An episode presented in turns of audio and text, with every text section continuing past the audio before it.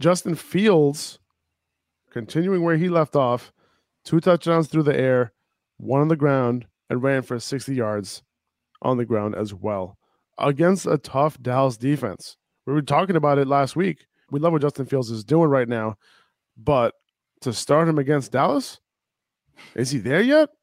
I don't think we should be doing that, but he came through. Mm-hmm. And I had to do that. Like we said on a couple of episodes, that was the episode, was it Friday?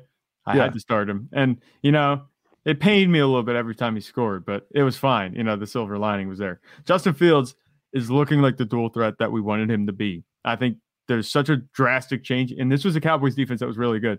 There's such a drastic change in the way that he's playing. He's playing much more confident. He's putting the ball where it needs to be. And the play calling is finally starting to, you know, make the most of his skill set. You know, we have a couple design runs. We have spots where he scrambles. He scrambles very well at this point. He's limiting the turnovers and the bad passes. Um, he did have one interception called back by um, roughing the passer, but that's just the way they're calling it.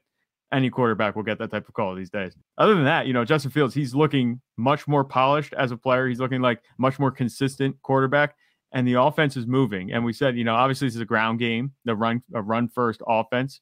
That's what they base their offense around. But with Justin Fields as a running quarterback, is that a bad thing? You know, he just has to be efficient as a passer, and he has the rushing upside to get you where you need to be in fantasy. We're starting to see that. We've seen that the past two weeks against the Patriots and the Cowboys, two very good defenses. I'm interested to see how things go next week against Miami. If that could be a shootout, Justin Fields could have another huge day.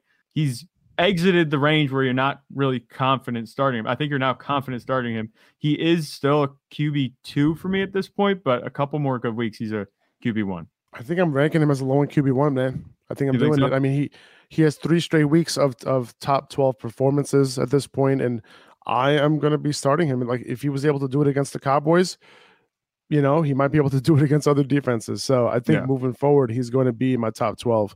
Uh, the way he's playing, like, good for him, man. He's doing his thing.